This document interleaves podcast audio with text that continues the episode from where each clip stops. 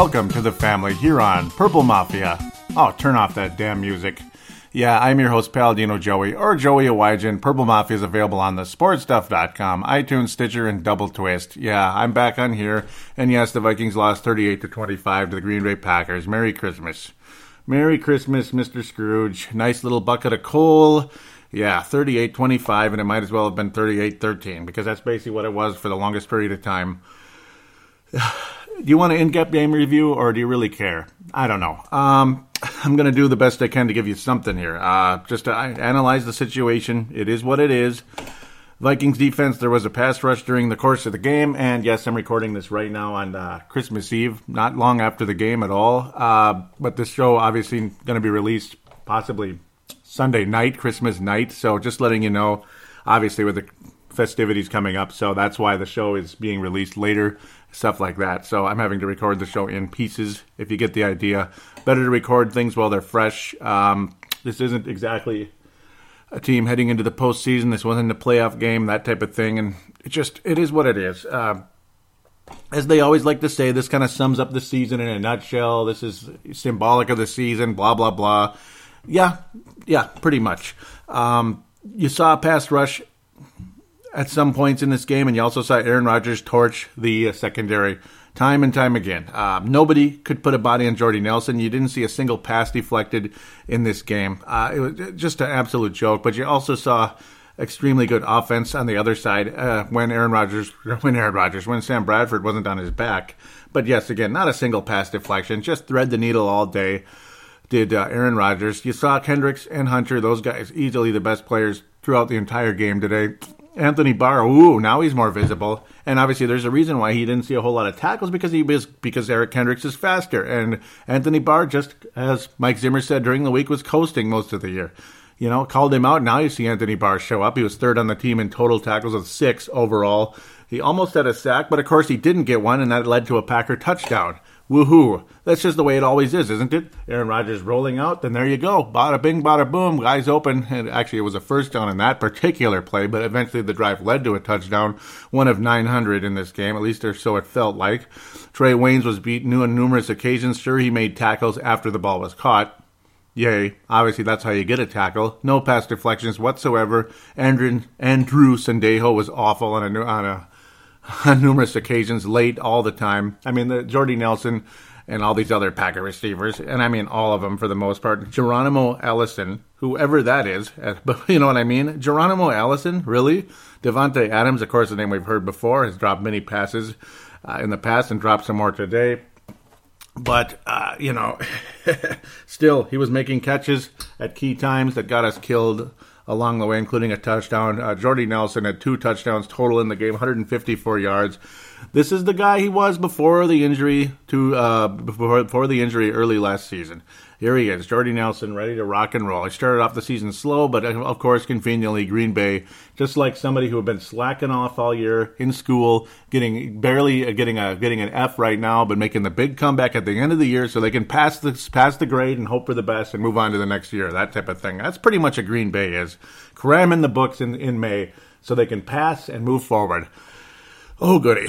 They also do look like a cute little team that will make a cute little playoff run and will get beat by a better team at some point along the way, be it in the second round or the NFC title game. But I do think the Green Bay Packers very likely will uh, will get past the wild card round in the postseason. To me, there's almost no doubt about it.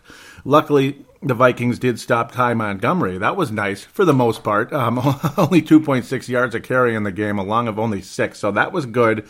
But of course, the Packers were ahead most of the game oh wait, usually when you're ahead, you want to run the ball. But Aaron Rodgers was having too much fun passing it, so they just kept going. He had a perfect quarterback rating for the first quarter. That was fun. And after that, you saw him. Oh wow, somebody might have dropped a pass here and there, and he got sacked a few times, which was really nice to see. Even banged up to a point he had the wind knocked out of him by Eric Kendricks and and. Uh, Uh, even more so, Daniel Hunter, who actually made more of a hit on the play, but both players credited for the sack. That was the half and half sack deal that took place during the game today, today, yesterday, whatever. you get the idea. During the during Christmas Eve, we'll call it. Um, Aaron Rodgers overall for the day, 347 yards, four touchdowns, quarterback rating 136.6, basically perfect, like perfect enough Just a couple of incomplete passes. Oh, goody. Bradford had a huge game today, and you'll hear uh, Trey Buckholz rip him a bit on Facebook. I should read it. I should read it in the uh, in-game thoughts during the third segment, the fan interaction. But um, he had a good game overall, statistically. Statistically, um, the strip sack killed us though, and so did many other things. There was a play where, excuse me, our center, our favorite center in the world out there, since it can't be Joe Berger for some reason. Nick Easton, who's a guy most of us didn't even know who the heck he was, basically, just just a couple weeks ago. Uh, strangest fumble I've seen. I mean, you're just trying to snap the ball. He doesn't even snap it. He just kind of rolls it. Like I, I don't, I don't know. It just he just kind of rolled it end over end. I, I don't know what that was. Was the ball glued to the ground, or was he just like, what the hell happened there? Like was his was his hand eye coordination that bad or was he that nervous that much of a hurry to make a play? The vikings offense finally showing some momentum. Well of course it was on occasion. The vikings would get into the red zone and they'd end up to settle for field goals of course on numerous occasions. The game should have been tied when it was 14 to 6 and such 7 to 3 you know situations like that. If green bay would march for touchdowns. We'd go for the field goal because we couldn't get in the red zone. Thankfully kai forbath made those but then after making big plays, making big stops, you have a chance to actually really do something, and then you turn the ball over. Stuff like that. you have big penalties. You go from third and one to third and 15, stuff like that. And that was kind of the case. That's how you sum up the season right there. Again, Nick Easton literally just rolling the ball. Uh, backward, uh, and of course recovered by Green Bay. That changed everything. Of course, Green Bay off that fumble recovery, touchdown, and then not long after that, after the Vikings had a big play to Mr. Adam Thielen got us extremely excited because we're getting back in this thing. A 71 yard play to Adam Thielen after a 32 yard play earlier on in the game on the previous drive that led to the Nick Easton fumble later, got us to midfield and such. then Sam Bradford is strip sacked around midfield. Green Bay scores another touchdown, and it's like, okay, we're right back to this being a blowout game again. Um, for the record, Adam Thielen was absolutely awesome the entire game today. He was slowed down a bit in the third quarter because, well, of course he was. Ultimately, with 145 yards in the first half and a touchdown, finished with 202 yards and two touchdowns total, targeted 15 times, 12 receptions on the season. Adam Thielen's chances of making a thousand yards really good now. Um, coming into the game, he had 758 yards and three touchdowns. Now, now he's at 960, so he only needs 40 more yards, and he now has five touchdowns on the season. So at least like a like you know third third third third uh, third receiver on your fantasy team, maybe fourth receiver, that type of thing. But that ain't bad to have for those of you out there. Maybe if he was on your fantasy football team, you probably won because this is Super Bowl week. You probably are hoisting a trophy right now with numbers like that. If you just happen to have Adam Thielen in there for the hell of it, talk about. Uh, talk about a spectacular play call or a decision for those of you that just maybe put Adam Thielen starting. Even if he's your third guy, so what? Good job, wide receiver, running back, whatever. You won the game today probably, and you're hoisting that that little fantasy football league trophy uh, overall today, and good for you. Jerick McKinnon, quirky as ever, not bad, not great, but certainly not bad. I'd rather I'd rather have him than Adrian Peterson at this stage. He was solid in the game. He had that nice little 11 yarder right up the middle. I like that. 50 yards total on the day. Not bad. Uh, you, you, couldn't use him too much because you're behind, but you did use him in the passing game on occasion to keep the chains moving, and that was nice. Five more catches for Jerick McKinnon on the season. Multi purpose back. There it is. Uh, there's your starting running back, at least for now, depending on what happens in the draft. And of course, you don't have a first round pick, but maybe you don't need a first round pick. Um, I wouldn't be surprised if the Vikings do take another running back somewhere in the draft. depending on how confident we are in Jerick McKinnon. If he plays like he has the last couple weeks, though, I'll I'll I'll take him as a starter for the time being and, and see what happens. Maybe somebody else blows up at some point. It just kind of it'll be like the old days before we had Adrian Peterson. Um, eventually you got Chester Taylor and he ended up being really good. But the old days before that, you had guys that fought for the position. Some of them were better than others. You had, but then again, you had the really, really bad years with Mewelde Moore and, and Onterrio Smith. I'm surprised I still remember that guy, who none of them were much of anything. Mewelde was okay, but overall, nothing special. Um, obviously, Michael Bennett was a bust of epic proportions, a wasted first round pick. We thought he was going to be good, but he just wasn't. he had a good rookie year, pretty much. His second year, actually, his second year was much better. And then after that, it was downhill for him. kind of like the Vikings defense most of the way. Eh, you know, the linebackers generally and the and the defensive line were good for the most part, but it just seemed like if they weren't hitting Aaron Rodgers, Aaron Rodgers is making big plays and occasionally throwing an incomplete pass, but not too many. On occasion, he had a couple of incomplete passes, like mistake, like over, and of course, he had throwaways because there was nobody open, stuff like that. That's just how it goes. Pardon me, I'm having trouble breathing on occasion here, but of course, after watching this, could you blame me? Uh, Nick Perry recorded two sacks along the way just devastating. Clay Matthews was the guy that officially did the strip sack, and that guy kicked our butts the whole game, including multiple deflected passes in the game as well. Just frustrating to watch. This could have been this could have easily been a Vikings victory if if Aaron Rodgers was playing anything like he was earlier in the season. The Vikings would have won easily today when you think about that. But for some reason, this Green Bay defense, which against so many other teams usually just sucks. Like they'll make a couple big plays. It's a home run defense. They'll make a couple big plays here and there that could change everything. But generally speaking, they give up yards like you wouldn't believe. you know, and and they gave up a lot of yards today. 446. Actually, the Vikings had 98 more yards than the Green Bay Packers today. That's pretty damn alarming, to be quite honest. And uh, well, it's frustrating as a fan to see that that we lost the game by such a wide margin. But sometimes yards aren't everything, I suppose. Kind of like yeah, okay, maybe we won't get into that. kind of like the issue that's been in the uh, A section the last several weeks. Yeah, the yards don't always mean as much as the final score. Okay, maybe I shouldn't have said that. That might be a, that might be a uh, that might be a uh, uh, whatever. That might be a sour note for some of you out there, but it is what it is. I have to say it sometimes. Um, I'll leave that alone. You can figure that out. The Vikings made all four of their fourth downs today. You saw Matt Asiata move forward on numerous occasions, so that was nice. The offensive line was better in the run blocking today. Probably the best they've been in I don't know how long. But again, it's a home run defense for Green Bay. They're very beatable. Um, it's just, you know, the pass rush from Green Bay was good. The run defense, not so great. The pass defense, not so great. It's all about the pass rush with Green Bay. And once they, when they're able to get it and, and force turnovers, that's what kind of changed the game for this one. Um, an unforced error by Nick Easton, though. He was he was very Weston and on that play. Okay, whatever that means. I'll, I'll say Southern. He was pointing downward, and that's basically where he was pointing the ball as he was hiking it, and it just kind of rolled instead of went upward into Sam Bradford's hands, which is where it was supposed to go.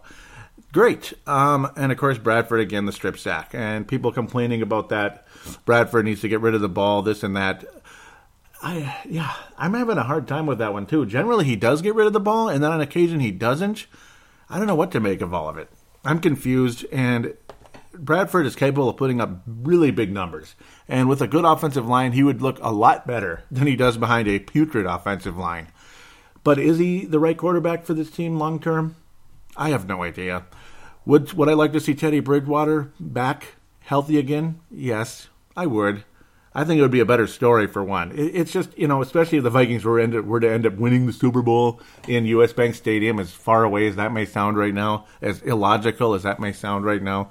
I would love to see Teddy Bridgewater be the quarterback of, of a Super Bowl champion Vikings. Wouldn't that be the most beautiful story ever? It just would. but um, overall today, it just you sum it all up. Aaron Rodgers kicked our butts. He's sharp. He's back, ready to roll. Jordy Nelson destroyed us uh, like he used to in the past, but at least we have a Jordy Nelson of our own and Adam Thielen. Um, very capable of making big plays.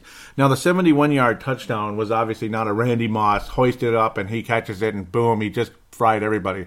Now, he had his man beat, but they collided into each other. That kind of helped as well. Thielen probably would have at least had 40 yards on the play at minimum. He would have kept going yards after catch, but possibly there may have been somebody there to stop him. But when you had a collision between the defensive backs in Green Bay, that kind of pretty much sealed the deal, and Adam Thielen was able to, to just kind of cake, uh, just to kind of just to trot right onto the end zone, and that was a beautiful thing. 71 yard play uh, to pay dirt. Nice to see that get completed, and we deeply, deeply appreciate it. Ultimately, uh, mm, it's too bad to see an offense play better and the defense still get beaten, crushed as much as it did. Yet at the same time, TJ Clemmings can't protect Sam Bradford for his life.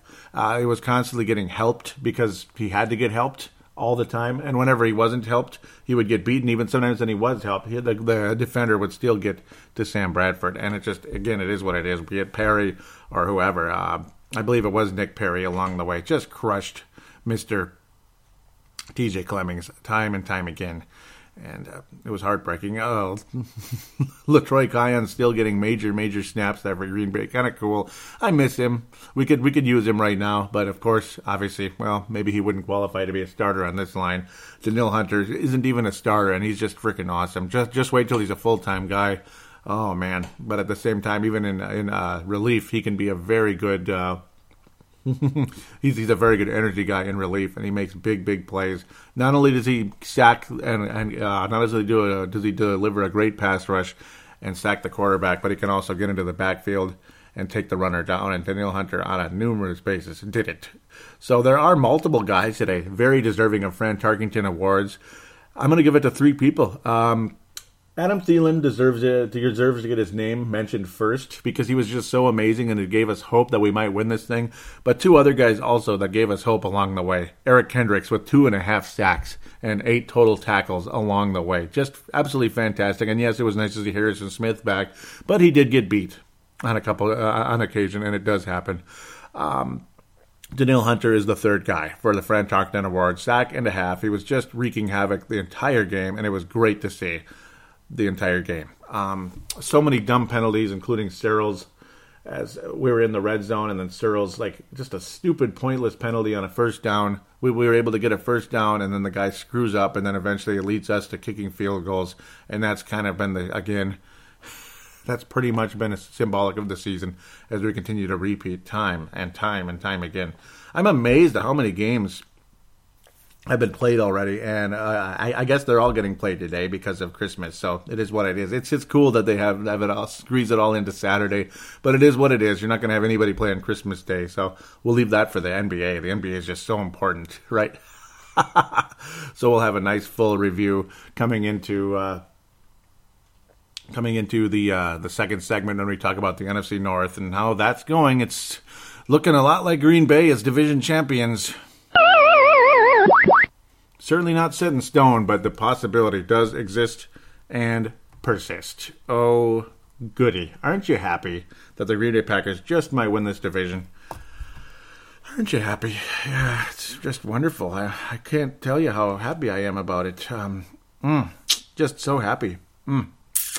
So, I gave out the Fran Tarkenton Award. Shall we pass out the Christian Ponder Memorial? TJ Clemmings the offensive line in general. TJ Clemmings, but also you could say the secondary was awful. Trae Waynes was lousy in the game too. Sebastian, go ahead and bite my head off. I'm sure he doesn't like hearing that, but it is what it is. We're not going to agree on everything. Um, Trae Waynes was not good today at all. Uh, it's, it's, nice to see him getting played, but not good.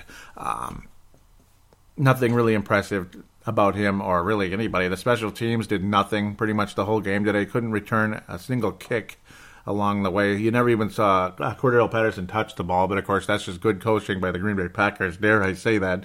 Uh, with all the with all the crap Mike McCarthy has taken, he just might end up getting another division championship on his uh, on his on his fireplace mantle. Just another one. Um, yeah, we'll talk about the Cleveland Browns for about three seconds too in that second segment. So I guess we'll wrap things up here, short and sweet. I mean, it is what it is. Merry Christmas. I mean, I, I, hope this doesn't bring you down too much. I think a lot of you were expecting the Vikings to not win today. Some of you were hoping they might, just to at least knock Green Bay down and out, completely out of the playoffs. They'd pretty much be done, and that would be awesome. But now here we are. Um, now here we are. We're we're done. We're eliminated. No no surprise. Once you once you lose your eighth game, forget about it. Uh, most of the time, you're going to be eliminated unless you're somehow a division leader. Uh, but Green Bay on their way to a possible division title. Certainly not set in stone. It's all in Detroit and Dallas. That's a tough one. And then, of course, Green Bay and Detroit next week in Ford Field. That'll be a very, very, very interesting game to watch for those of you over there. And then we can wrap things up with the Chicago Bears. That'll be, of course, part of the preview segment coming up right after this.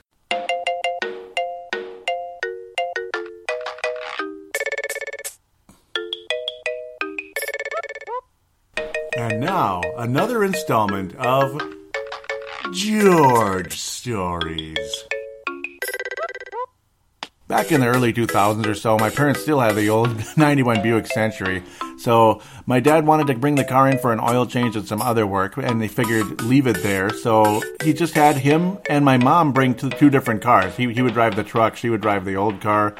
So he figured bring it on in. Figured it'd be an easy plan, very easy. The place is so close by in Golden Valley, not a far distance.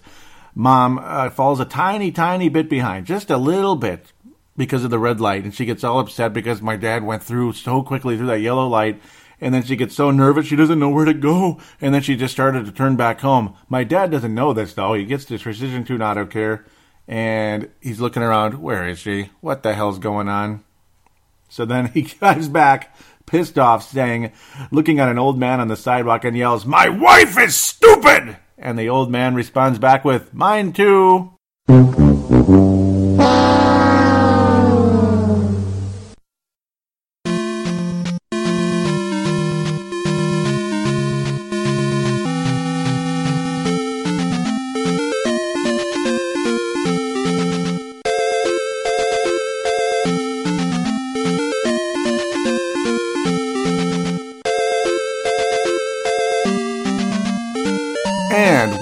Back here on Purple Mafia, segment number two, the Roundup segment. Roundup previews, NFC North Roundup, NFL look around. You know, you get the idea and kind of putting the playoff picture pieces together here as we're.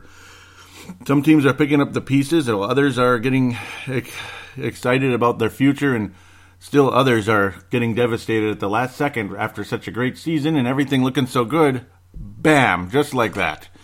Minnesota Viking fans, you think you're having a bad day? Well, Imagine the Oakland Raider fans right now after all the crappy seasons they've had and how good they were.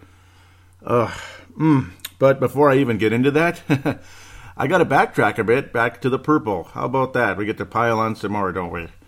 Yeah. Well, like literally during the break, like right as I finished the first segment, this just started breaking. The news started breaking. Xavier Rhodes. This is from the Star Tribune, Andrew Krammer. So I am citing the correct. Uh, the correct columnist here and everything. I'm not plagiarizing. I'm giving him the credit where it's due. Star Tribune Sports section. Andrew Krammer, Vikings beat writer, said Xavier Rhodes was instructed by Zimmer to, to shadow Jordy Nelson the whole game. When questioned by Andrew Krammer, he said, "To be honest, I really don't. I, I really don't want to answer that." and then that was before he explained what happened. And he says, "As a matter of fact, forget it. We felt as a team, as players, we came together." And we felt like we'd never done that when the when we played against the Packers. We'd never done that when we played against the Packers. So again, shadowing uh, Nelson. This is the de- the defensive backs deciding the game plan against one of the best secondary coaches of all time. That's right. Uh, he continues saying, "Us as DBs, we felt like we could handle him.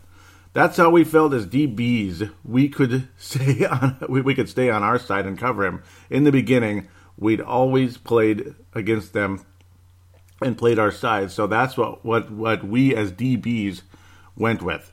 DBs, huh? Interesting choice of letters. Douche, but yeah, you get the idea.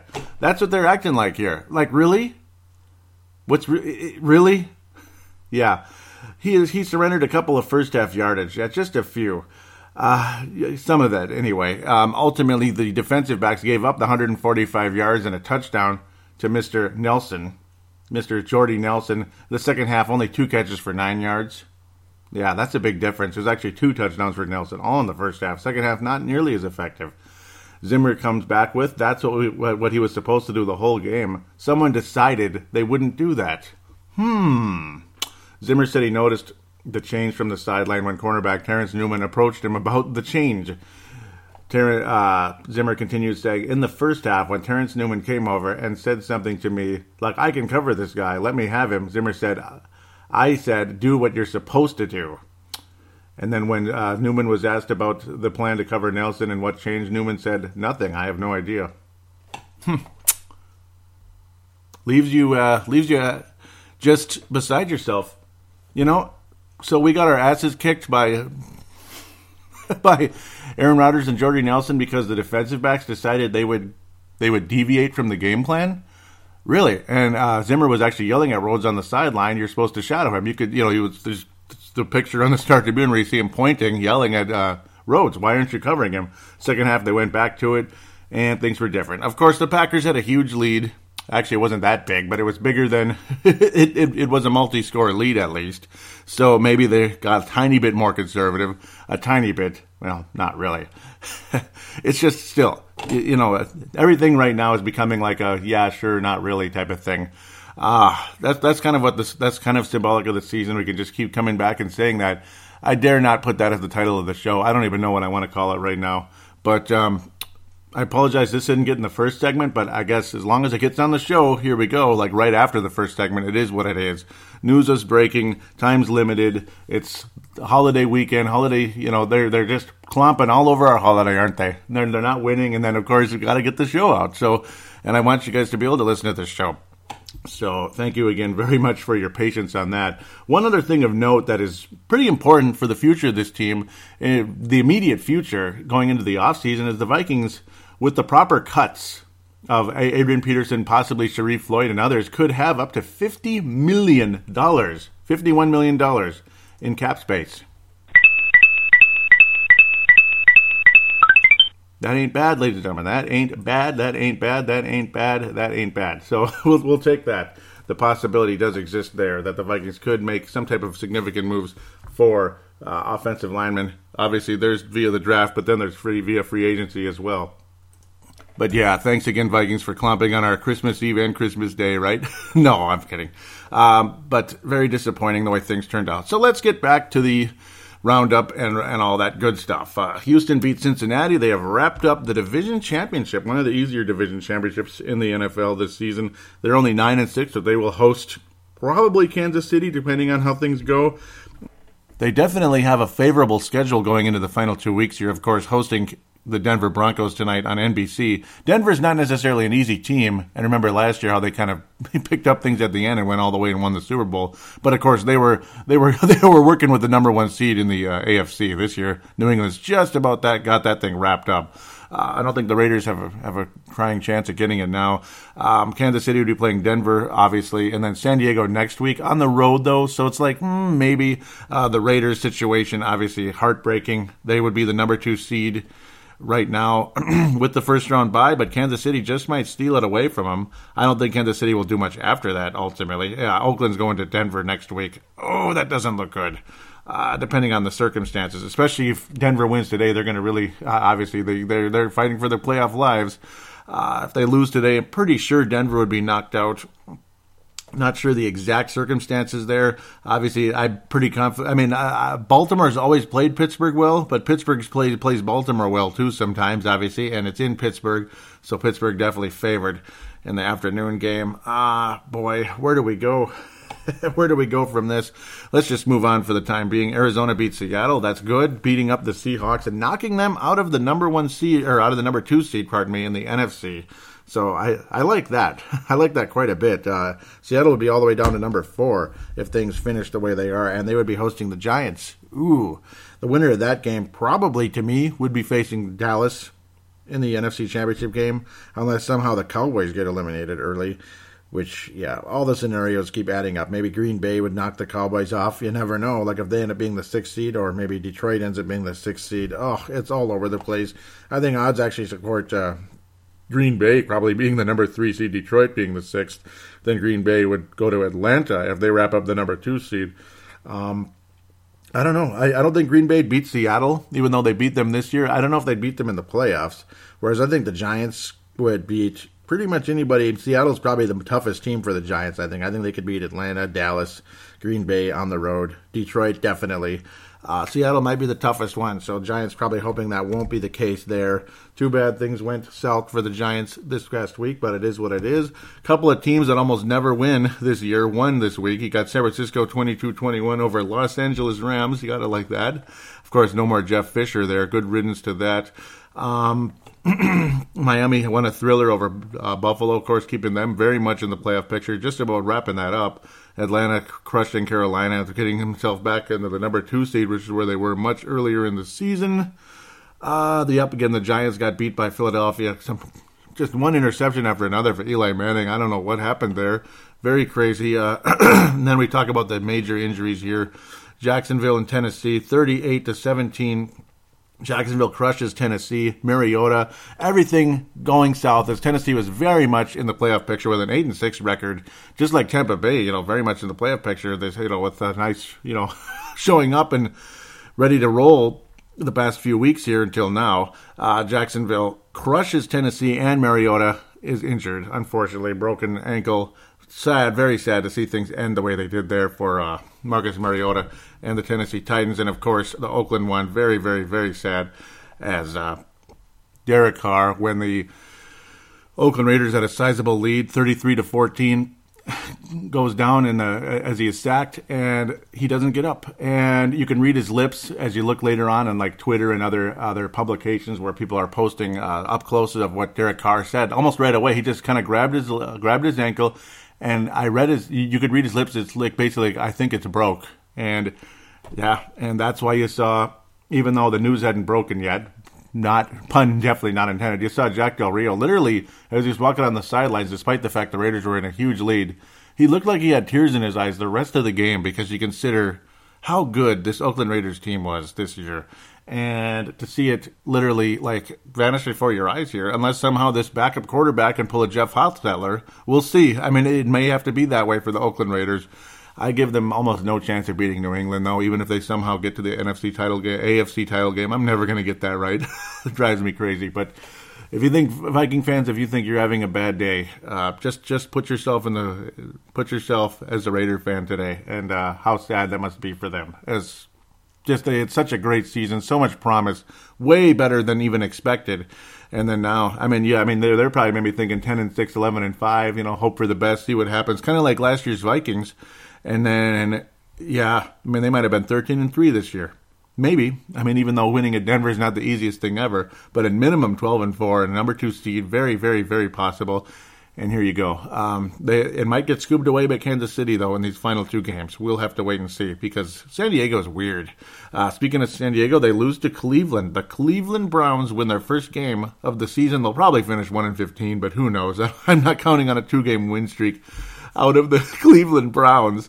Uh, New Orleans beat Tampa, and that really, really hurts the Tampa Bay Tampa Bay Buccaneers at this stage. They're just barely hanging on. They're still barely in the hunt, as is Washington. Um, Washington has a much better chance of making the playoffs, though.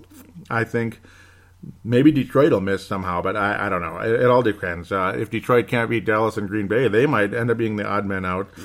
Seattle, there's no way they're going to miss. And of course, Green Bay. I mean, uh, if the Vikings could have beat the Packers this weekend, then maybe Detroit would beat them and they'd be completely out. That would have been amazing.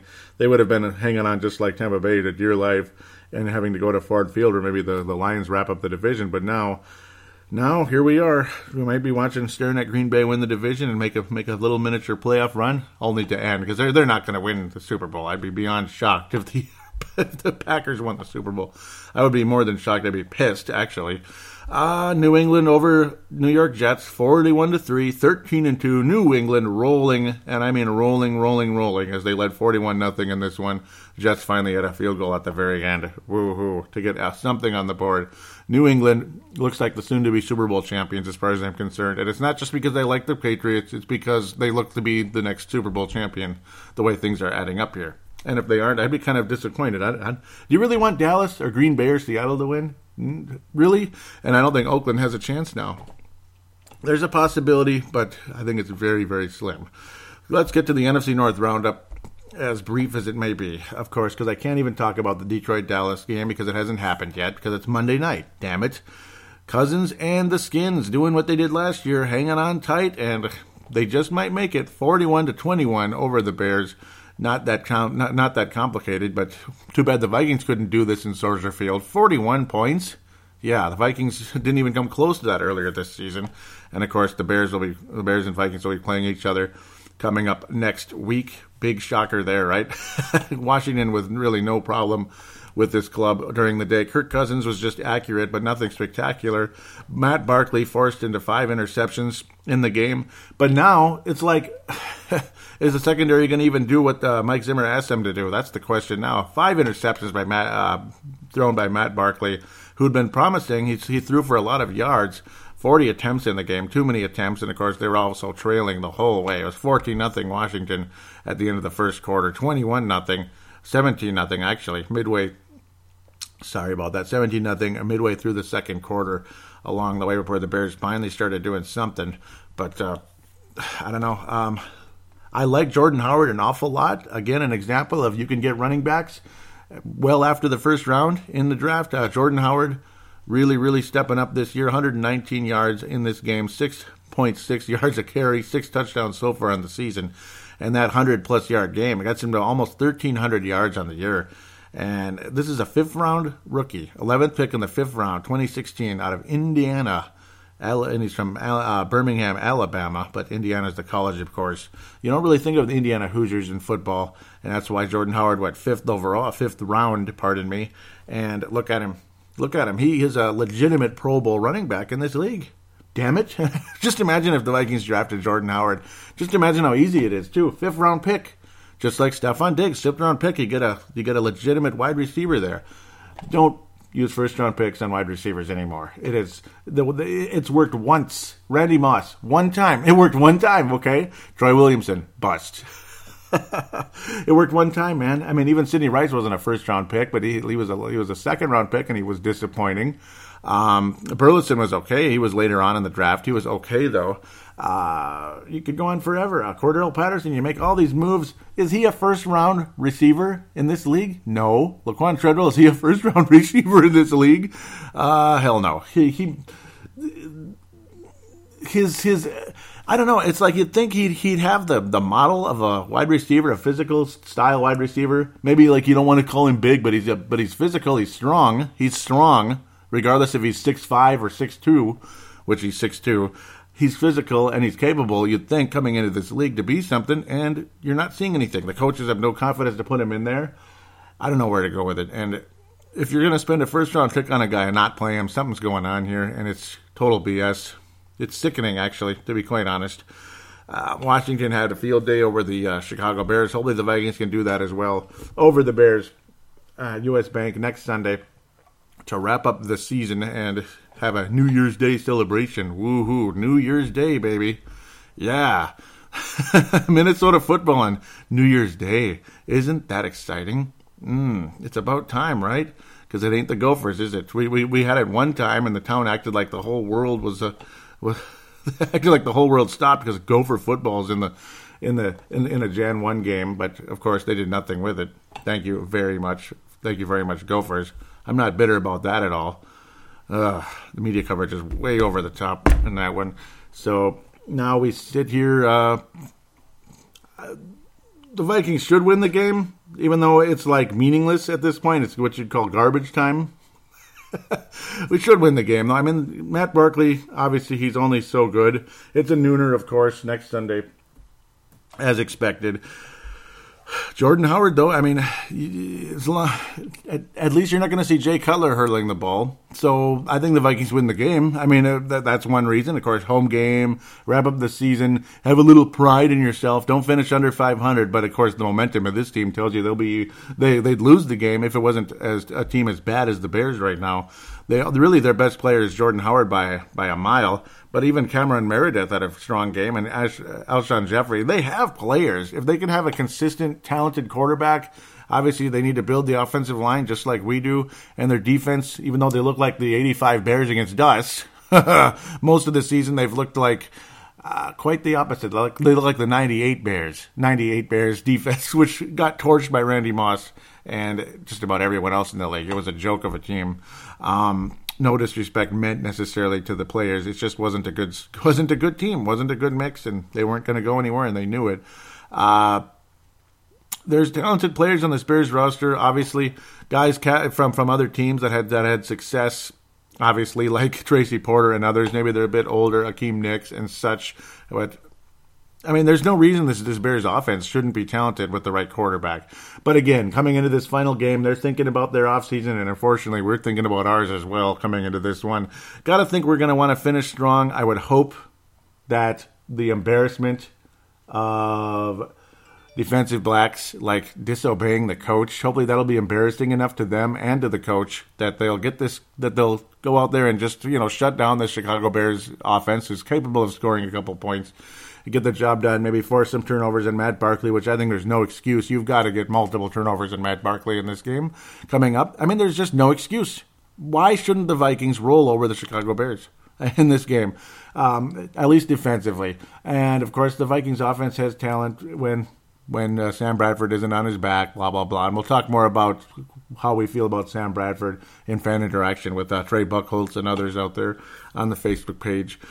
Um, I think the Vikings pass rush will exist. I think the Vikings secondary will force Matt Barkley into turnovers, and of course the linebackers. Matt, Anthony Barr will hopefully be good, like he was in the Green Bay game for the most part. But if Kendricks and uh, Hunter are playing anything like they did in the Packer game, the Bear, the Vikings should win the game easily. Uh, I'll go with the final score in this one of twenty-four to 10 24 to 10 minnesota should be able to beat up the bears pretty good but jordan howard don't be surprised to see him get a decent amount of yardage before the game gets out of hand um, and he's obviously extremely talented, very consistent, and what a nice future. I wish the Vikings could have Jordan Howard on this roster right now. Trust me. I I I, I mean I, I couldn't care less if I ever see Adrian Peterson again in a Vikings jersey. God bless him, but it's over. Sorry, it is. And he's not going to Dallas anymore either because they got Ezekiel Elliott. Unless he wants to be a third down back. Good luck with that, though, because Adrian Peterson's everything but a third down back. He doesn't catch passes, he doesn't pass block, all that. So it is what it is. So there it is, twenty-four to ten. Woohoo! Going into the final game of the season. Don't expect a big, in-depth uh, re- preview for that game. It's the final game of the year. A Bears team that their starting quarterback's been out most of the year. They're terrible. Uh, John Fox, I, I don't know. It's not looking good for him right now. I don't know if they're in a huge hurry to fire him, but I don't know. And of course, the way the Viking season ended and pooping all over every holiday this season Halloween, Thanksgiving, and Christmas Eve. Thank you very much. Thank you very much. Thank you, thank you very much again for that. So we'll be back right after this for some fan interaction.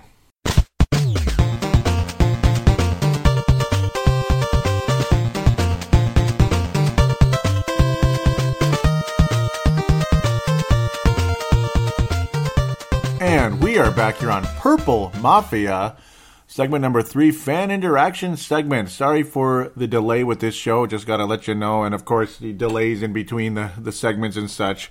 Uh, yes, it's official. Pittsburgh narrowly defeating Baltimore 31 to 27. They are division champions, and there's only one team remaining to, attempt to knock the Dolphins out of the playoffs. The Dolphins are the only team left that could miss the playoffs, but I think they're going to make it. They're 10 and 5, uh, having won this weekend. And of course, Denver still having to play tomorrow night against the Chiefs in KC. The Chiefs have clinched a playoff berth. Oh, goody. But uh, it is what it is. Cool team. I mean, I, I love their logo and all that stuff, but uh, their colors, the colors especially. But uh, yeah, I, I, I don't know. I don't have a whole lot of faith. So for the Twitter account, it is at Purple Mafia Show. At Purple Mafia Show, you'll be hearing a lot of, from Mad Martin, the 2015 Gold Star of the Year award, and he will. He is definitely a candidate to be one of the three stars of the year award once again fact, I think there's a very good, very good chance of it.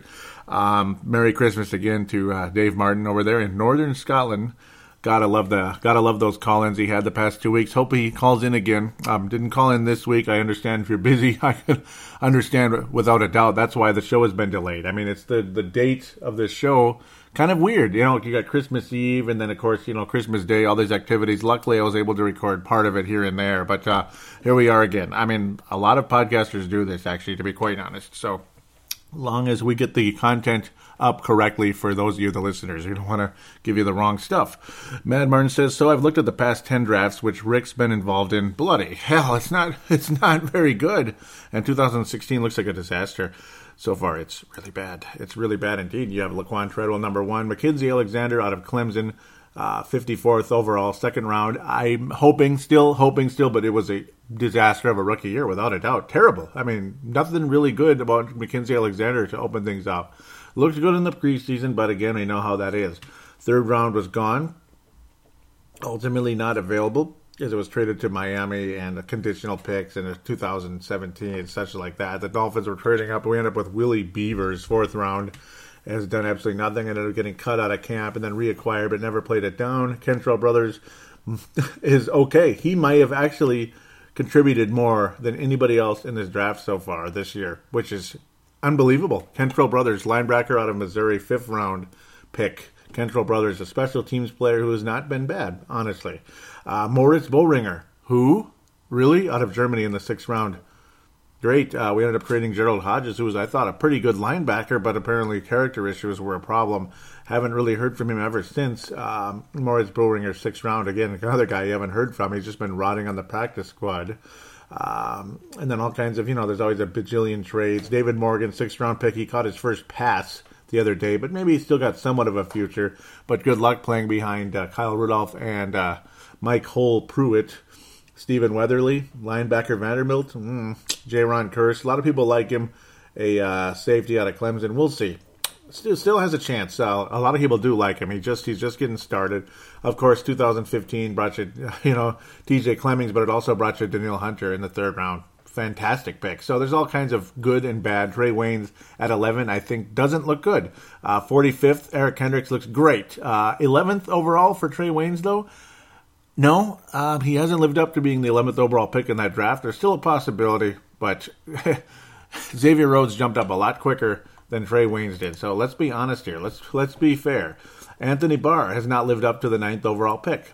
Things looked good early on, but not since. Not since. Uh, Jerick McKinnon, 96th, third overall pick, or third round pick in 14. Not bad. So it's like you bounce around all over the place. Exum is just, yeah, Antwone Exum. Uh, so many of these other names that haven't done anything. Shamar Stephen's not bad, actually, for a seventh round defensive tackle. He has not been bad, so not bad there. I'm bouncing too much with saying the same word. 13, Floyd, 23rd, eh. 25th for Xavier Rhodes. That's a great pick. Cordarrelle Patterson, 29, is awful considering what you gave up for him. Not only did you take him in the first round, but what the flip did you give up for this guy? and it's all over the place. You got a lot of guys that you don't really hear from ever due to uh, injuries or whatever. They just weren't that good. Uh, Mauti was let go. He still has a future in this league, but of course he had three ACLs in college. That was a seventh round pick in 13. I'm bouncing all over the place. Jeff Locke, fifth round pick in 14 or 13, pardon me. Looks like an okay punter, but it took a while. It took till this year, and of course Hodges as well, fourth round pick. I liked him, but something something was amiss there with young Mr. Gerald Hodges. So, yep, there you go, Dave. Always getting me going, but that's good. It's good. It's conversation starting, uh, thought provoking. Thank you, Dave. That is exactly what you want on a show. And it helps me, you know, it just brings more information to the show, obviously, gets me going, gets me digging and such. And good job. Um, and those are just the recent drafts, of course. Like, you know, there's so many. You, you look at this, it's starting to look like, you know, it's not quite as bad as Doug Risebrough with the Wild, where it's like maybe the first round pick does something. At least the first few first round picks during his tenure with the Wild did something, and the rest of the draft absolutely nothing, nothing. And then it got to a point even the first round picks were complete, total, utter busts, and you had nothing after that. That is horse shit.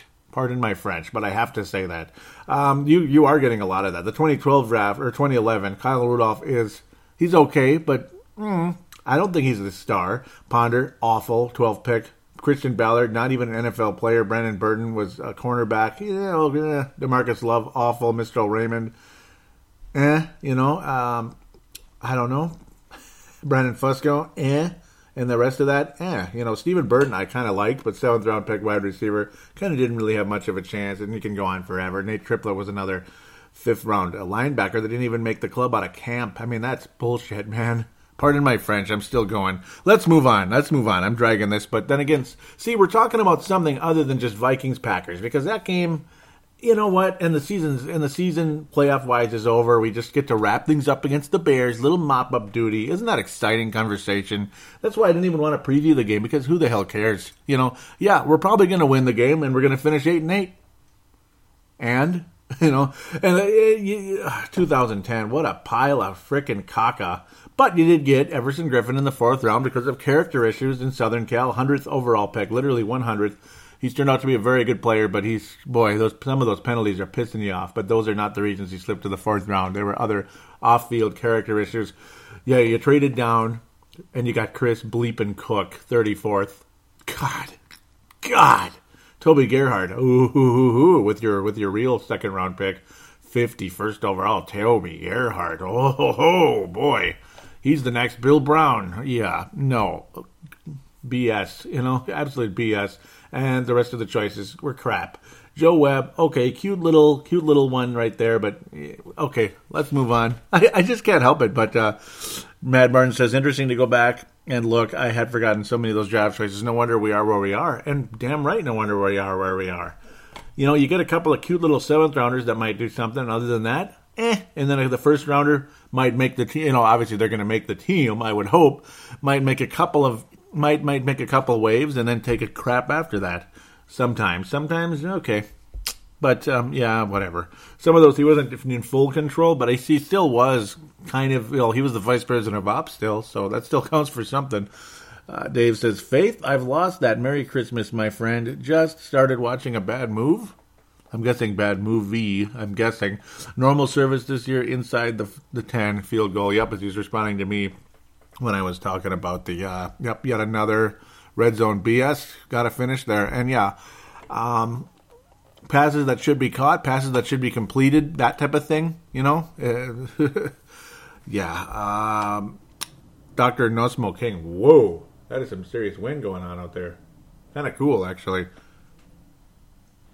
Dr. No Smoke King, though, was saying it was a weak call, and I was mad at Sirles for just a stupid hand to the face call. Uh, I don't know what he's doing, but um, it was kind of a weak call, but also still don't tempt thy fates. Tempt not thy fates, son.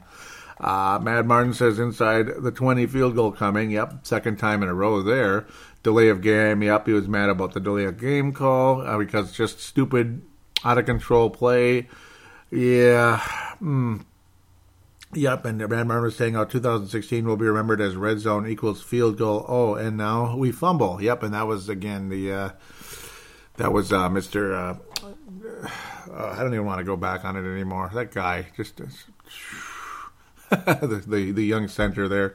Uh, says love 19. Yep, 70. Yep, he loves uh, Adam Thielen, 71 yard, longest play of the season. And it's like it took that long for the longest play of the season, and in a point where we were getting eliminated.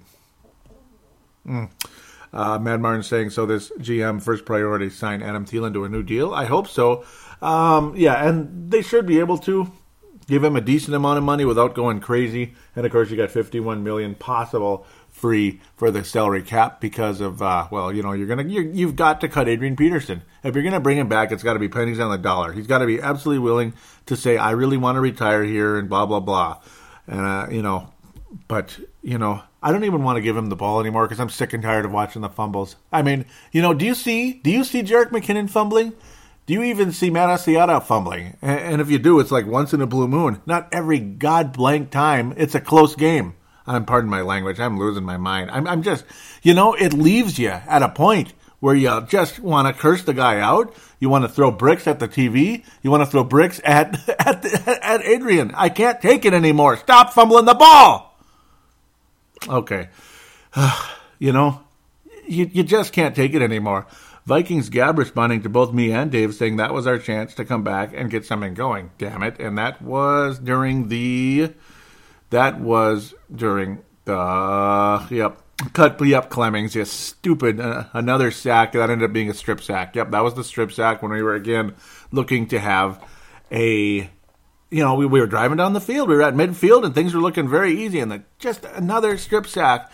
And yes, okay, go ahead and blame Sam Bradford for that. Okay. You know, yes, maybe protect the ball a little better. Watch out, you know, but it doesn't help when the guy is supposed to be protecting your backside is not protecting your backside. You know, it kind of helps when maybe he, you know, maybe there isn't somebody there constantly, but, um, ah, whatever.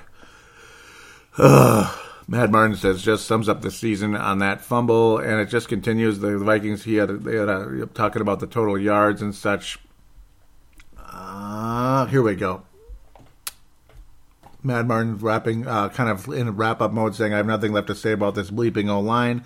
A lot of Zimmer hate today. Zimmer shouldn't be fired. Spielman should be fired. Shurmur should be launched into the toilet. Yeah, I mean, I think Spielman's job should be in question. Um, he's he's been better than again Doug Risebrough, but Risebrough, it's like no brainer. How could you not fire him? It's amazing that guy with the Minnesota Wild lasted ten years, and I keep bringing that up because you look at drafts when literally nobody did anything.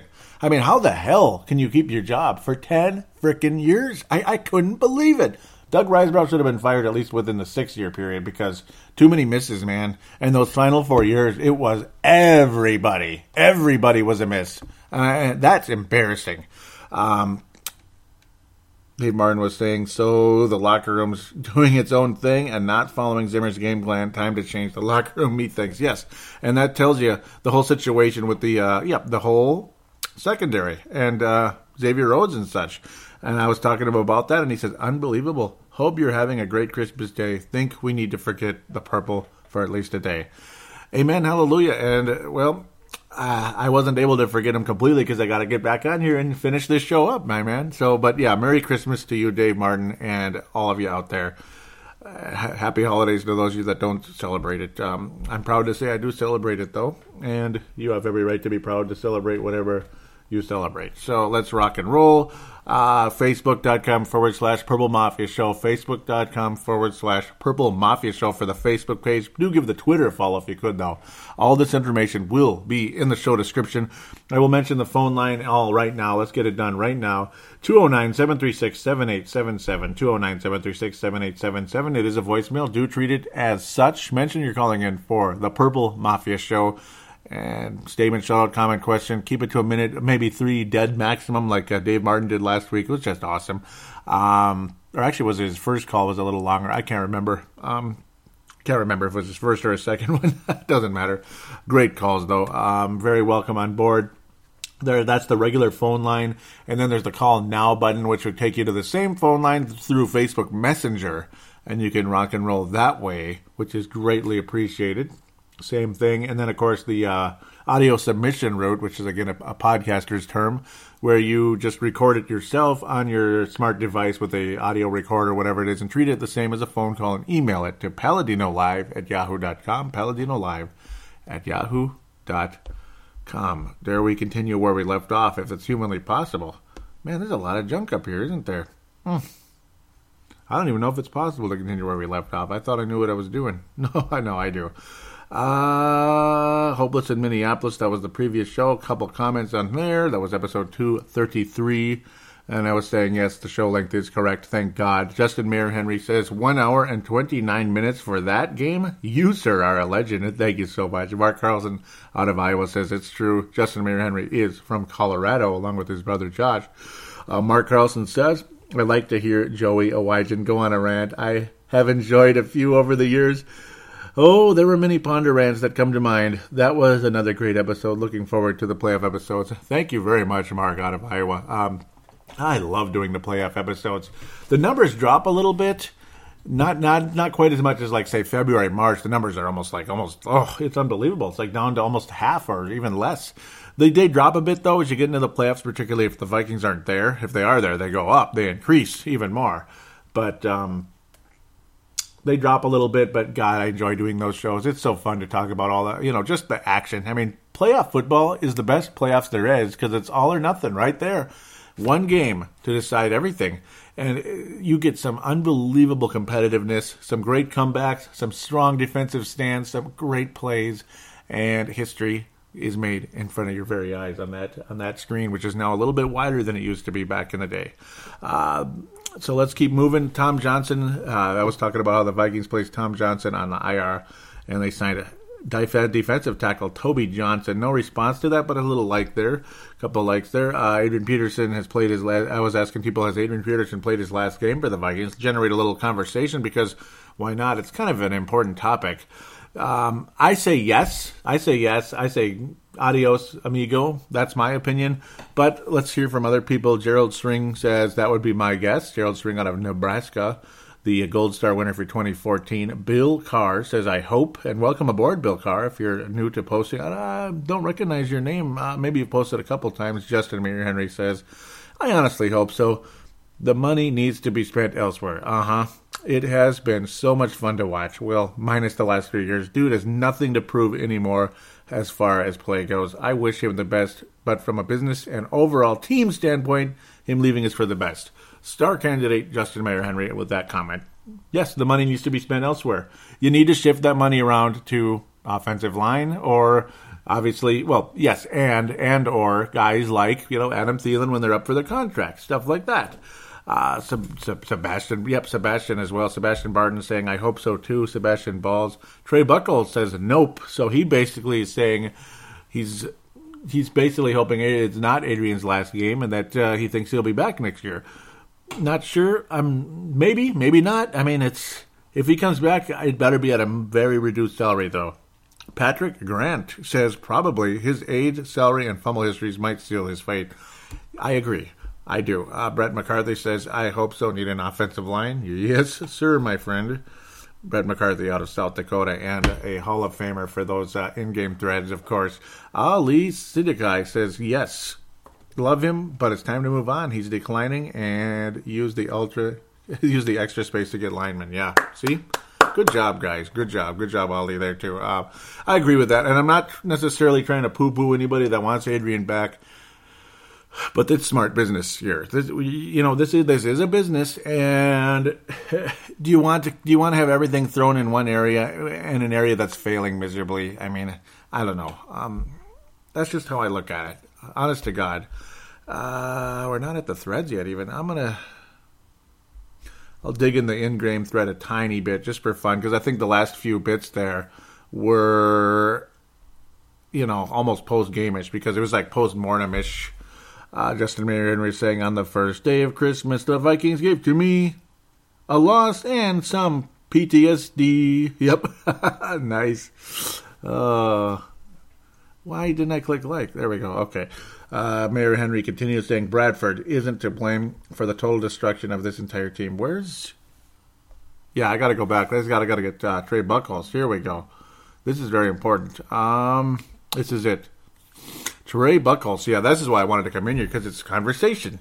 Trey Buckholz, who's been a loyal listener for a while, he often brings in a little devil's advocate, which is okay. It's it's okay. You know, nothing wrong with that. Thank you for being a loyal listener, Trey. Though he's mentioned that in the past. Um, he says Bradford is what's killing us. Blame the line. He said blame the line, but it's on him. Last week, his horrible pick at the twenty earlier in the year on fourth and twenty with no time left. He takes a huge sack bad about. Uh, yeah, he's t- he has a tough time about getting the ball uh, away sometimes. Yes, uh, it seems like every quarterback we've ever had does that, though. I, I, don't know. And I put the words "whatever," but that was not at Trey Buckholz. He he kind of thought it was. I wrote "whatever," but that was not to him. It was the stupid because I'm not one of those people that's easily offended and writes that. That's for that's for the young crowd especially Timberwolves fans that are maybe like in their 20s, that's a, that tends to be how they react, all oversensitive. That's not me. I'm telling you, it's not. Um, I was responding to uh, Aaron Rodgers again. You know, one of that's like 15 yards away from pay dirt, whatever, and he looks around, nobody's open, and then scampers, and nobody nobody gets to him, and it's just exhausting to watch because we've been watching that all season. Regardless of how good your defense supposedly is, they can never stop a mobile quarterback in that situation, and it's just beyond comprehension. The frustration on that on that play bothers me as much as Adrian fumbling. You just want to destroy everything in sight when you see that happening. I hate it.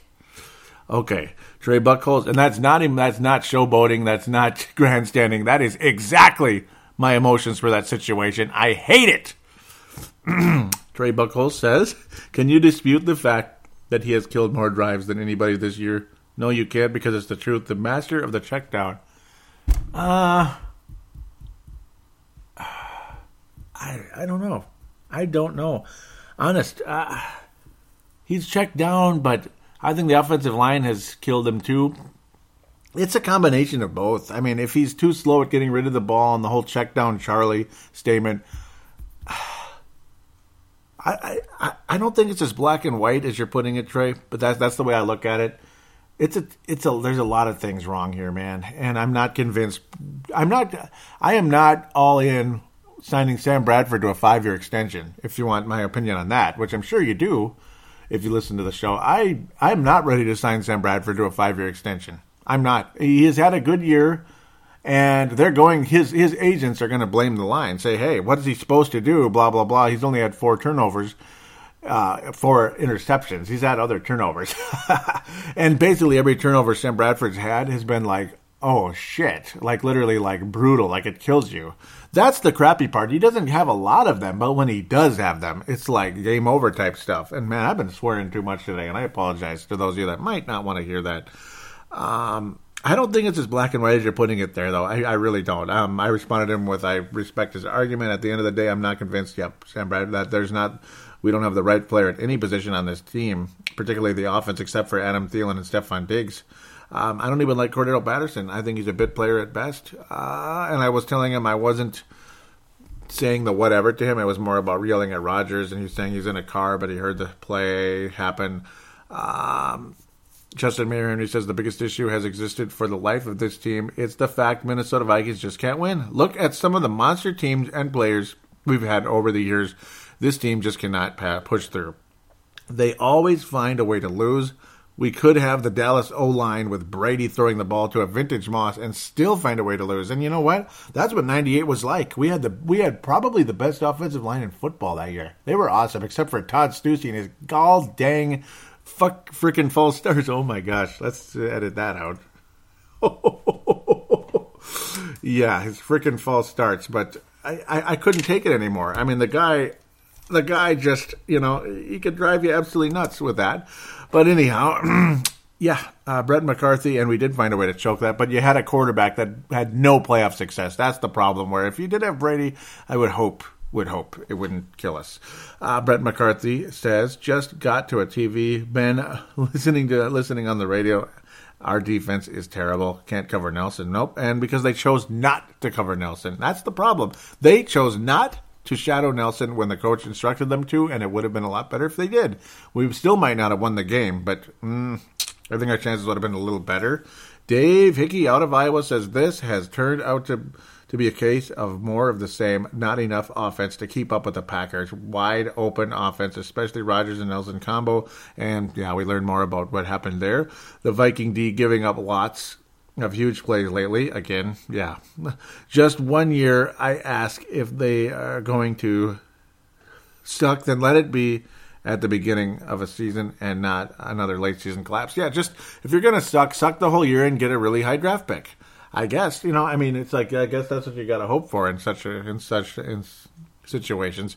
Um, Mayer Henry says which we just the team just loves to tease us every single year, and that's Justin. Yep, I'd like to see Josh Mayer Henry post some more too. Uh, I'd like to see, hear from both of you guys. I like, yeah, like Josh often has some really good takes too.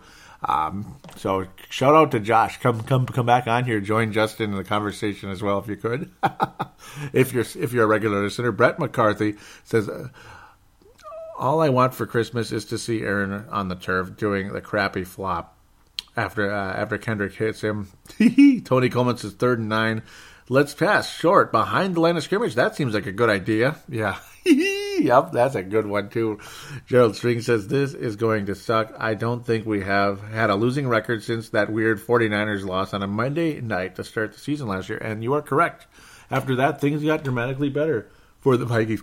We are below 500. We'll probably finish at 500, which is the most exciting thing ever. Timberwolves are just starting Christmas Day basketball for the first time in their uh, existence. Nice. That's crazy that the whole Garnett era, no Sunday basketball. Kind of weird, but we were never great except for that one one year, and the schedule was already made by then. Uh, Gerald's saying, continuing, uh, saying, "Okay, Joey, looks like it's a like it's safe to roll out the post game thread, and I took forever getting around to that, so I apologize."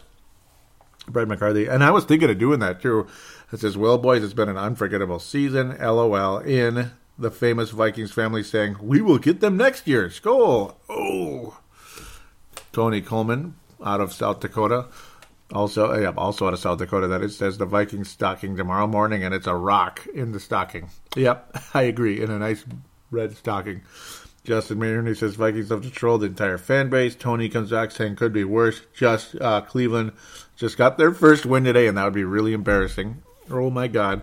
Justin wrapping up this section saying, You guys want to file a class action lawsuit against the Vikings organization for abuse?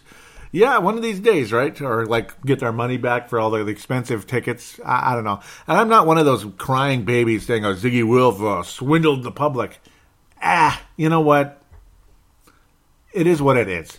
Call it corruption, call it BS, but it is what it is. You want football? That's just how it operates. I'm sorry, it's how it operates.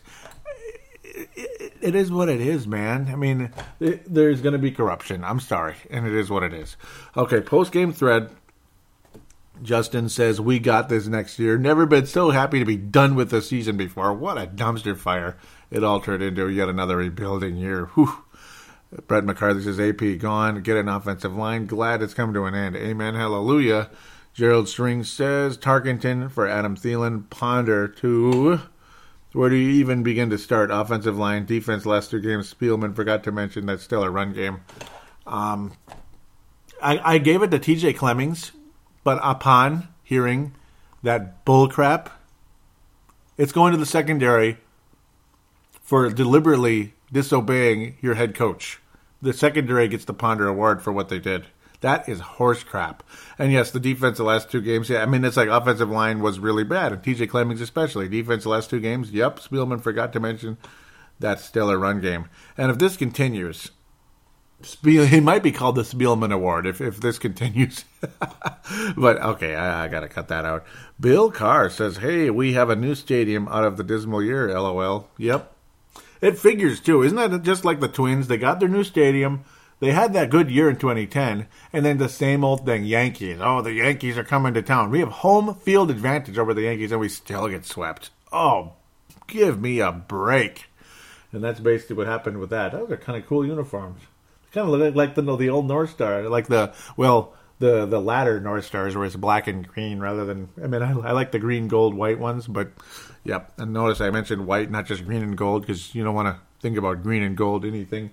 Um, but yeah, they look like the North Stars when they, you know, got the black jerseys in the in the early '90s. There, the early '90s. So Tony Coleman says next year playoff run and a Super Bowl at home. I freaking hope so, my friend. It, it's time, and that that's our, the happiest ending ever if that if things ended up that way.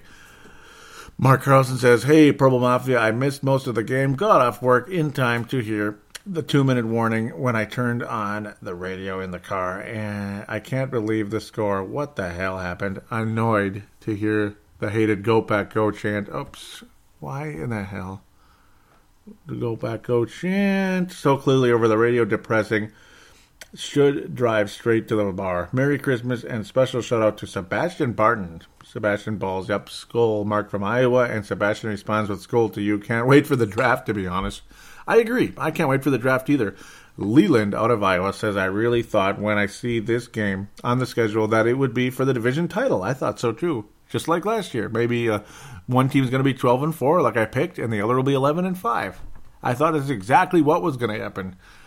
Whatever, here we are. Garbage. 8 and 8 at best. At best, we're going to be 8 and 8. Oh my gosh. Oh, injuries plagued this season and made this game a go pack go show. Mm. Mm. That might be an idea, though I probably shouldn't put that up there, should I? As the title of this episode. it's tempting. Uh, Peterson has been an expensive bench warmer, and it just might be time to unload some dead weight and Zimmer. Oh, I know what I'm going to call it. And Zimmer to gain control of this team. Now it's time to finish off the traditional Southern comfort and eggnog. He, I mean, hit the bed and dream of what might have been. Yeah. Merry Christmas to my purple brothers, sisters, and everything in between. Oh boy. Ooh, oh boy. everything in between, huh? Merry Christmas, Leland, out of Iowa. Thank you very much. Leland Albertson, thank you. Awesome comments there, though. Um, awesome comments. I think Leland should be a star candidate for this episode. Uh, Gerald, like always, is almost by default. Same with like Mark Carlson, Dave. You guys always, you know, just awesome. Um, and I posted up the whole insubordination going on. Tony says pathetic. So now the team is literally sabotaging itself. Gerald String says sad, and Leland says sounds like a dispute with management. You have to admit it's been a dismal year. You're damn right it has. Uh, let's check for some visitor posts. Maybe a little teeny tiny bit here and there. Yeah, yep, yep, yep. A couple on Friday, few on Friday there. And okay. James Beck, here we go. This guy I think is a star candidate too. Uh, he says, "Hey Joey, thanks for reading out reading out my post in the podcast to clear up confusion. I'm from Yorkshire in the UK. Nothing so exotic as Australia, unfortunately, but no, UK is great too, and great history too as well for a long time there. I was speaking of soccer, and yes, uh, in Australia they like it's something like Australian football called footy. My my buddy Vince Germano." Uh, uh, I know him very well from obviously the Timberwolves Explosion show and the Courtside podcast. Great basketball show. If you like basketball, please check that out. Timberwolves Explosion too. But um, yeah, uh, first met him through that Timberwolves Explosion. Just one of one of the greatest guys on earth from Australia, and his, his uh, also Hank McCoy his uh, the actual the alpha dog of the courtside podcast. Man, those guys are cool. But yeah, you often hear him talk about footy, and that's Australian football. So uh, James Beck says, "I was speaking of soccer, but I really dislike calling it that. Thanks for." Your work here, you are really helping me get to grips with the American form school, and thank you very much, James. You are a star candidate, my friend. Thank you very much. It's my pleasure to do this show for you. Um, so we continue Ali Sidikai, thank you for posting your articles. Great, great uh, columnist on Pro Football Spot. Great writer on there. ProFootballSpot.com uh, for the Vikings, particularly. Really good writer. Saying how the five takeaways Vikings got destroyed by Colts. Playoffs hopes get slimmer. And that was on the last week's game. Uh, Tony Coleman was showing how it's a 1% chance for the Vikings to make it. Yep. And then the whole, you know, everybody loves the classic, uh, what's his, uh, Dumb and Dumber line where he says, "So you're telling me there's a chance?" Yep. yep. Oh boy, and that's basically what it is. Brent Jacobson says Adrian Peterson ruled out for Week 16 versus Green Bay. At this point, I'm done with him. I don't want him in purple again. He's probably he probably is done and should retire. Amen. Hallelujah, Brent. I agree 100%. And I love the hat there. He's wearing a green North Star hat. I actually have that exact hat. I think, you know, at least one that looks exactly the same. Green North Star hat. Speaking of, you know, referencing the North Stars of the Wolves there in the background. Yeah, that is the exact hat. Oh, I love him. I love that. I love that team and logo. Wrapping things up here pretty quick. Ali posting about how the flashback Friday the Vikings beat the Packers 34-17 in the 2004 playoffs. That was a fun, fun, fun game, and I do believe this was the one. Yep, this was the one where Randy Moss did the infamous uh, uh, Fake Moon. Yes, it was. This was the one, 2004, and then of course Mr. Uh, yeah, Jackass. No, not Jackass. Mr. Joe Buck was saying, "Oh, what a disgusting display!" All that. And then Tony Coleman says the Vikings avoided disaster when landing in Green Bay today. Their plane skidded off the runway. And yes, that was a story. I didn't talk about it, and I probably should have, but slightly distracted with the game itself. Um, I'm glad they were, were all right after that but it certainly was an indication with what kind of a game and what kind of a season it's been. Just everything sucks. 2010 was weird and it sucked. 2013 was really weird and it sucked. And 2016 is just another one. Another 2010, another 2013 just weird and it sucks. Like what the hell? Just weird, stupid things happening. Like 2010, you had the dome collapse, the, the ceiling, and 13 with the Josh Freeman and and and Rick Spielman whispering in Josh Freeman's ear, and Christian Ponder, uh, the the the cracked rib that probably wasn't real, or just the weirdest reason. Like, oh, I got home and I heard I was injured. I got home and I heard I was injured. Yeah, that, that's kind of suspicious, don't you think? and people telling Samantha Ponder uh, murder your husband on Twitter. What the hell? Kind of weird. Um, the Matt Cassel in, but oh, but Ponder gives us the best chance to win. Yeah, that was 2013. I don't even want to go back to that again. Oh, but we kind of did in the second half of this year. Very similar. Um, bullcrap, man. So let's wrap things up before this gets much longer. Um, gold star for this episode is Justin Mayer Henry. Silver star for this episode is James Beck. And uh, now I'm starting to lose it already. James James Beck um, and Leland is going to also share silver star. And then Mark Carlson and Gerald String will share a bronze star with Brent Jacobson. I'm going crazy, but it's a season of giving. Season of giving. I'm going to pass out like multiple stars here today. So, season of giving. Got to pass it out always to you guys. Thank you very much for your inclusion on this show. I hope you had a good Christmas. I really do, and I'm sorry the Vikings screwed up holiday, uh, screwed up holiday, screwed up all the holidays. Uh, Halloween, Thanksgiving, and Christmas Eve slash Christmas for you this year. I'm very deeply sorry. I'm sorry that I had to come in here and be my, well, you know, just be the bearer of bad news or or whatever. It's not really news but bearer of depressing conversation. Thank you for including yourself on this show, though. I really do appreciate it. I can't tell you how much I appreciate it, and that's why I keep doing it because I know you're there listening, and I know you want me to get behind the mic and do this show. Um, it's it's just a deep honor to me. You know, it really is because I'm the kind of guy. I grew up with people telling me basically, "Shut up, he talks too much, and he's just rambling on about nothing, babbles on mindlessly." But to hear that you want me behind the mic talking to you about the Vikings, it's just you don't have no idea how much that means because you know I'm almost getting teary eyed uh, because thinking about the past when I would hear that from people. That's no joke, man. I mean, I, I often hear heard that basically he needs to shut up. He never stops talking. Who cares? Blah blah blah. No one cares what you have to say. Well, it's nice to know that though that they were wrong. They were wrong. Thank you guys for proving them wrong. I appreciate that. So it's a deep it's a deep honor to be able to come behind the mic and to, uh, present this to you week in week out during the season and off and on during the off season, particularly you know around the draft, around free agency, um, all that good stuff. Um, it's training camp, all that stuff, and just catch up shows here and there, like May, June, something like that, early July to kind of get things kind of kind of get the kind of mop up a little bit and to get things ready for the uh, training camp again, all that good stuff. But of course, the playoff show is just an absolute pleasure to do that. All the way from training camp to the Super Bowl, just an absolute pleasure. Um, it's challenging sometimes, of course, because some sometimes it's just you know it's depressing watching the team when they just they just the weird years like I talked about extensively, and of course the uh, the odd uh, comings and goings, and sometimes sometimes I'm just not feeling my best or other crap is going on. You, you know, we all have our personal lives. Just just things happen, you know, and it's not always the happiest day of your life. You know, not every day is uh, difficult timing to record, all that, but I'm glad to say I got through this whole year without interruption. Of course, at least we got one more game to do, and that one shouldn't be a problem, God willing. Knock on wood somewhere around here. Last year, obviously, there was a slow start to very slow start to the season because of the marriage and my wife being sick and all kinds of weird stuff happening. I'm not sick, but being, you know, a lot of weird stuff going on, so I couldn't keep up. So I again apologize for all that.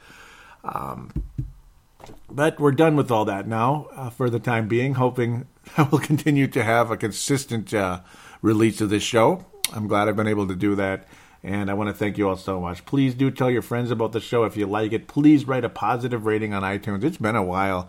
I'll be giving you a shout out and a star on the upcoming show.